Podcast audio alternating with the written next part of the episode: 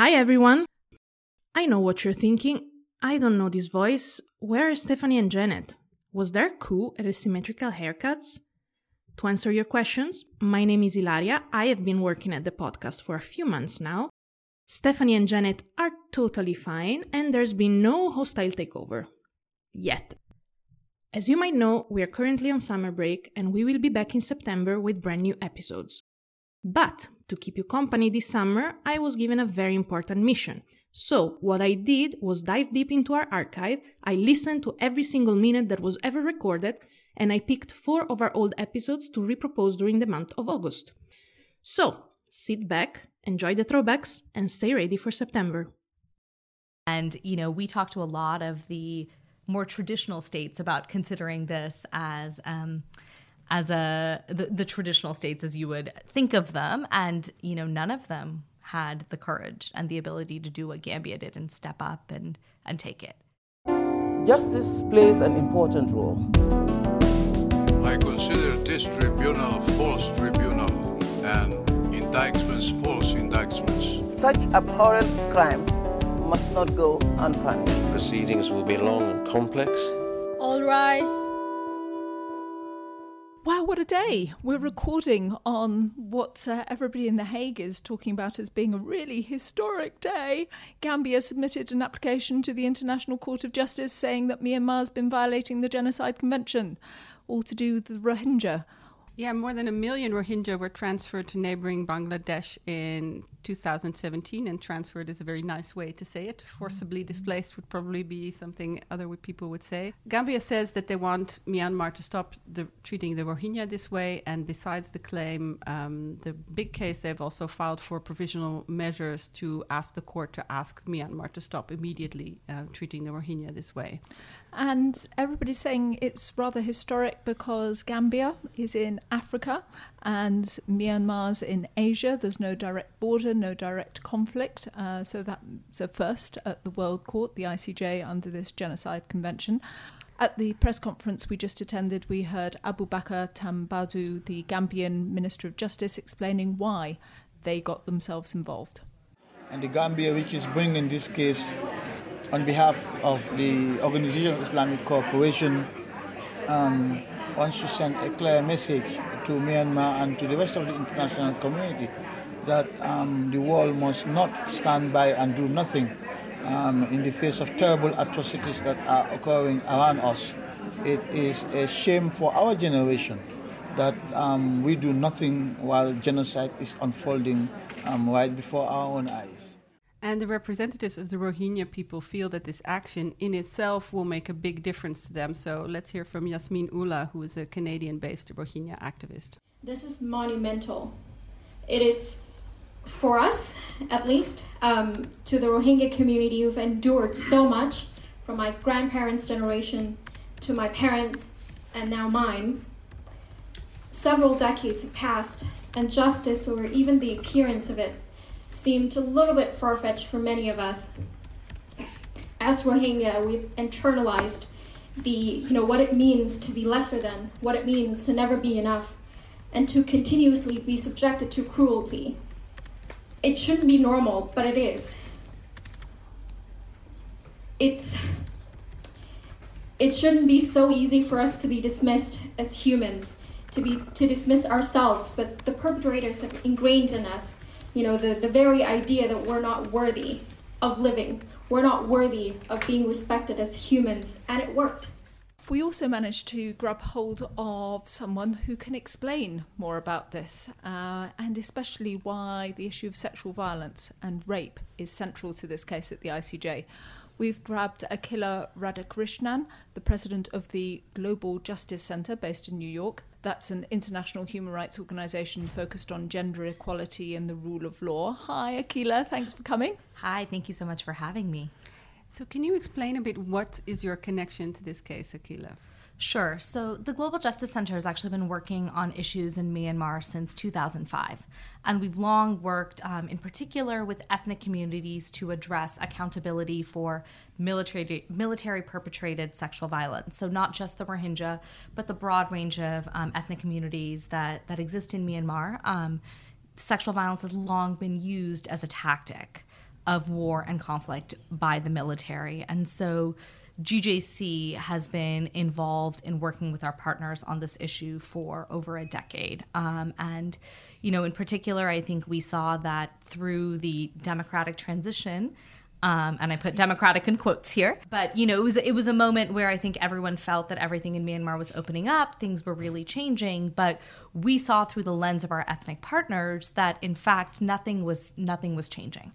Um, and in fact, that the conflict that existed prior to the transition has continued, continue, uh, has been continuous um, and unabated in its characterization of human rights violations. And so, for the Global Justice Center, we've long been advocating for a multifaceted approach to accountability as well. So, the international community, I think, has been very focused on individual criminal responsibility um, and in particular, starting with the events in um, October 2017, in August, sorry, and in particular, starting with the events in August 2017 against the Rohingya, a real look at how is it that you can hold the military perpetrators to account. But GJC has long been pushing for state accountability. Oh, hence the ICJ, hence which is the ICJ. state state. Exactly, as as a way of saying that you know, there are so many barriers to individual criminal accountability, and there's a real need to force the state of Myanmar to change its behavior and do something about this. And so that's really been our involvement is in looking at the broad range of measures we've been pushing for all avenues that can possibly be taken. Um, and the ICJ, with the context of what happened to the Rohingya, is is one that became apparent. And how much are NGOs involved in this? Because the ICJ is, is typically a forum for uh, states against states. So where where do you kind of fit in as, as an NGO uh, with this claim that, that is led by the Gambia? Because there were a lot lot of NGOs there today who are all talking about it. Yeah. So I, I think the NGO community is one that exists in a really important space in the international community, which is to advocate for and provide support for certain types of actions, especially actions that take a particular amount of courage. So the ICJ is an interstate dispute. The Gambia has a particular dispute with Myanmar when it comes to its you know how it has violated its obligations under the genocide convention but i think that it, in the same way that ngos play a role in advocating for the Security Council to take a particular action or for the creation of mechanisms like the Independent International Mechanism for Myanmar or the Fact Finding Mission for Myanmar, NGOs have a very similar role to play. Um, and I think there's also an educative component to what NGOs can do as a part of this process and working both with the affected communities and with stakeholders at large about what can be done with this type of move and measure. When I was speaking yesterday to somebody uh, in, in an NGO who was working on this, you kind of explained that when they were when you were floating this idea of bringing a case to the ICJ, the kind of um, response from states um, at the UN was kind of to pat the NGOs on the head and say, "That's such a cute little idea you have. Oh, how nice, how quaint that you're going to try this, but it'll never work." Did you see that same kind of reaction when this ICJ idea came about, and what does it say now that, that you've actually or that this has happened? I mean, I think that's definitely a part of the response of states is they're so used to kind of having a collective response and the ability to be able to have control over what's done, right? This is singular in that it only takes one state to take the courage to say, we're going to do this. Um, and I think that when it comes to Myanmar in particular, we've seen almost no political or moral courage. Um, you know, you've seen bits and pockets over their actions out of the Human Rights Council, but really, at the end of the day, ever since the the transition, since 2011, you've seen almost no appetite for the community to take any meaningful action, and some of that has to do with economic interests. Some of that has to do with how the international community works. Um, and so I think you're right. I think that attitude was definitely one that was prevalent, especially because a move like this is is big and bold, as as Janet mentioned. It's it's historic. Um, and you know, we talked to a lot of the more traditional states about considering this as um, as a the, the traditional states as you would think of them, and you know, none of them had the courage and the ability to do what Gambia did and step up and and take it. Do you think there might be a bit of a pile on now? I mean, there was a call for Canada to step up, a call for the Netherlands. Here we are, where the ICJ is based. And, you know, are we going to see states joining in? I think it would be really important for other states to step up and and show that they're willing to support the case, engage with the case either through their own applications or by intervening under Article 63 and really, you know, working with particular facets of the law that interest them. Um, I'm hopeful that some of those um, countries, especially the Netherlands and Canada, where their parliaments have already passed resolutions or taken measures to urge their governments to take this type of action, um, I think it would really show um, a good sense of support from the community for what the Gambia is doing and also help strengthen the case. I'm still skeptical to see if that will actually happen. Do you really have an insight into why the Gambia uh, stepped up itself? Well, I think the um, the minister in kind of various meetings himself has said why the Gambia stepped up. So I think I would just defer to what the minister said. But he's really talked about how, you know, this was a part of his experience in being a prosecutor at the Tribunal for Rwanda, and as a part of, you know, being a, the OIC set up a ad hoc committee on accountability, and he was a part of that committee.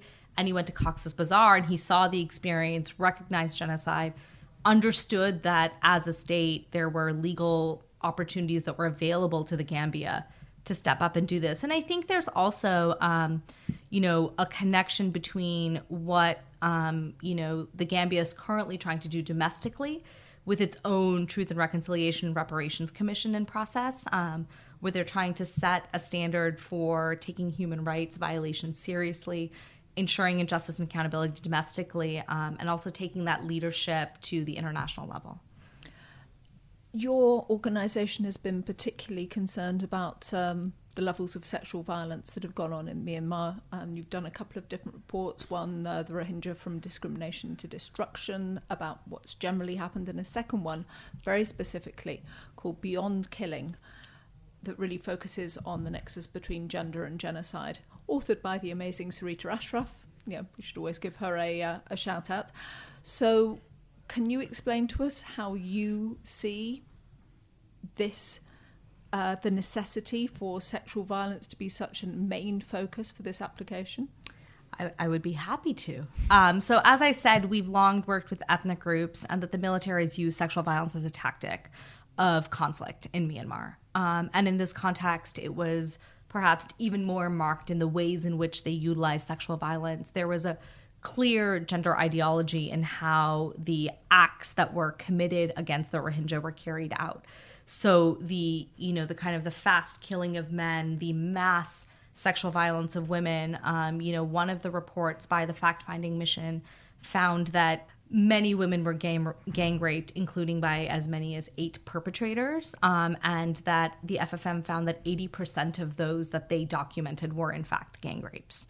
Um, and so there was a ferocity, a brutality to the way that these acts were carried out um, that you really could see. And, you know, women were raped in the context they were separated from the men the men were taken to be killed the women were raped oftentimes after they were raped they were either killed in brutal ways. They were put inside homes and burned alive.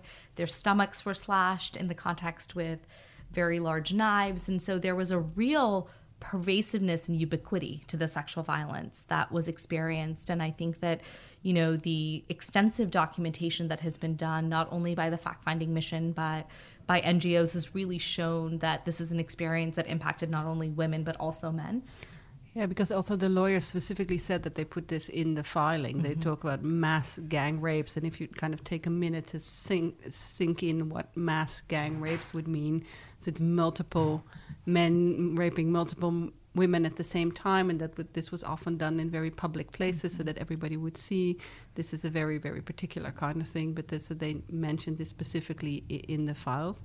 Um, can we look um, a bit at how gender matters in this uh, idea of genocide and how. Um, yeah, that's what I wanted to pick up as well. Is how is it that we connect? I mean, we have this idea of genocide being basically killing, mm-hmm. um, and then we have this idea of sexual violence being a thing that can happen. So where did where do the two really connect? Well, so you'll note our report is entitled Beyond Killing um, because we really wanted to highlight that killing is just, it's one of the five officially named acts of genocide, right? So, as a starting point, in the Genocide Convention, you have five types of acts that actually constitute genocide, killing being the first, and perhaps the one that's most easily understood or prevalent. And then you have four other acts. Um, and I think that in the context of genocide, there's two things. One, thankfully, to the case law that's come out of Akayesu, which was a seminal case at the International Criminal Tribunal for Rwanda, which recognized that sexual violence was a component of genocide, in particular, Act B of causing serious bodily or mental harm. Um, and that case law has helped push forward an understanding that sexual violence can, in fact, be a part of a genocidal campaign. Um, but we've actually never really seen the prosecution of many of the other acts of genocide. And gender pervades not only sexual violence, but the way in which um, those who experience genocide can experience all of the constitutive acts. Um, you know, the manner in which, for example, let's take a look at the Rohingya, the manner in which killing occurred. So women were killed in very particular ways that almost conceptualized a gender role. So women were, um, you know, they were burned alive or butchered with knives used for slaughtering animals, methods of killing that mirror the destruction of objects and property. So, a real demonstration of how the Tatmadaw and the security forces were, and their tactics were informed by misogyny and gendered conceptions of power.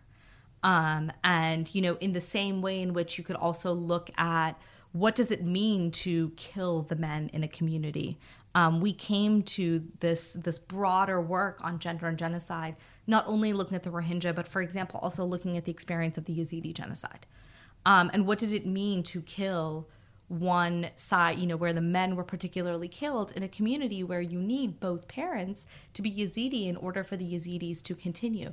So it wasn't just the experiences of the women who were, um, you know, who experienced sexual violence and said, I no longer want to procreate um, that potentially could have an impact on the reproductive capacity of the community, but it also could have to do with the fact that many of the men no longer exist and they don't have the ability to, to procreate. And so, really, to broaden out how we look at um, the context of gender.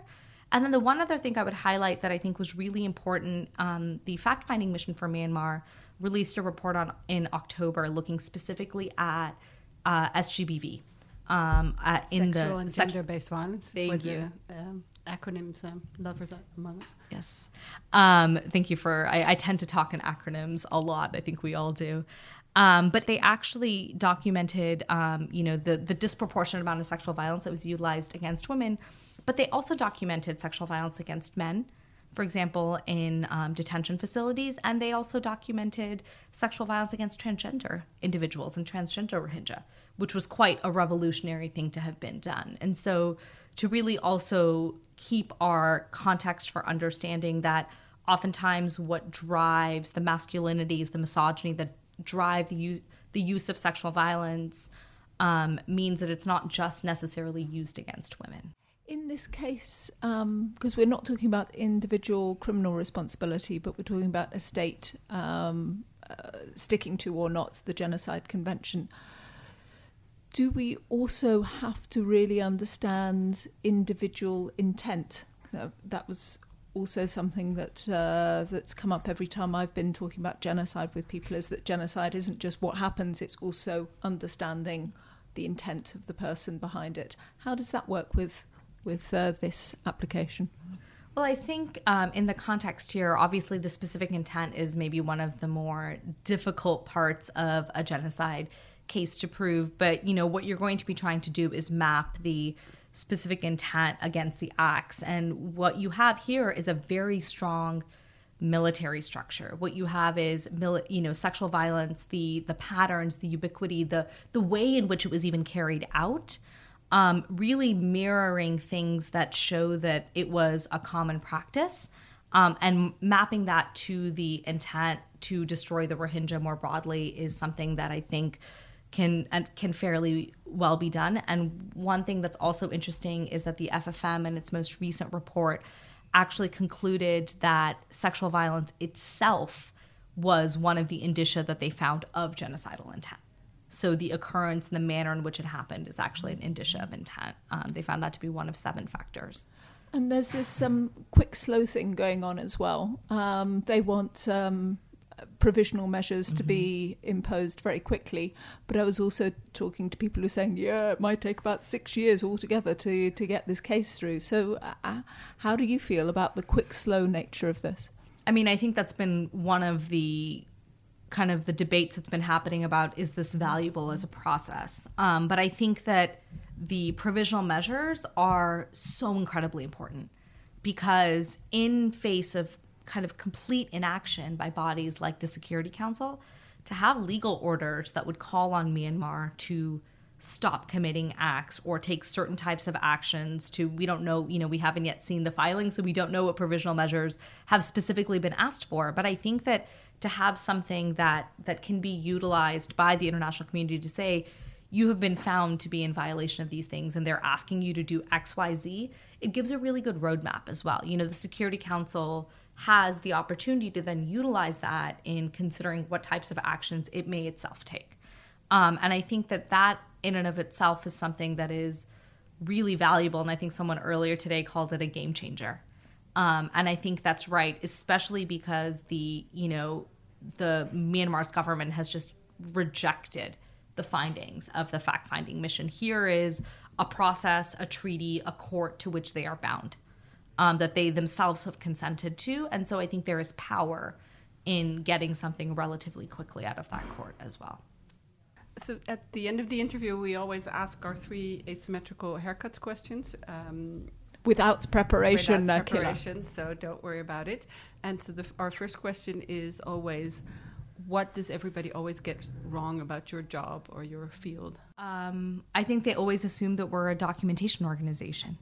Um, and we're not. We actually do uh, legal analysis and legal advocacy. So we kind of set ourselves alongside other organizations and we take a radical feminist approach to legal analysis. And have you been reading or seeing, watching anything recently that you'd like to recommend? Um, I'm currently reading a book on this trip called The Power by Naomi Alderman and it is a book about um, the I don't I don't know where it ends yet. I'm about midway through, but it's about the awakening of um, of powers of electricity in young women around the world and how it causes upheaval around the world.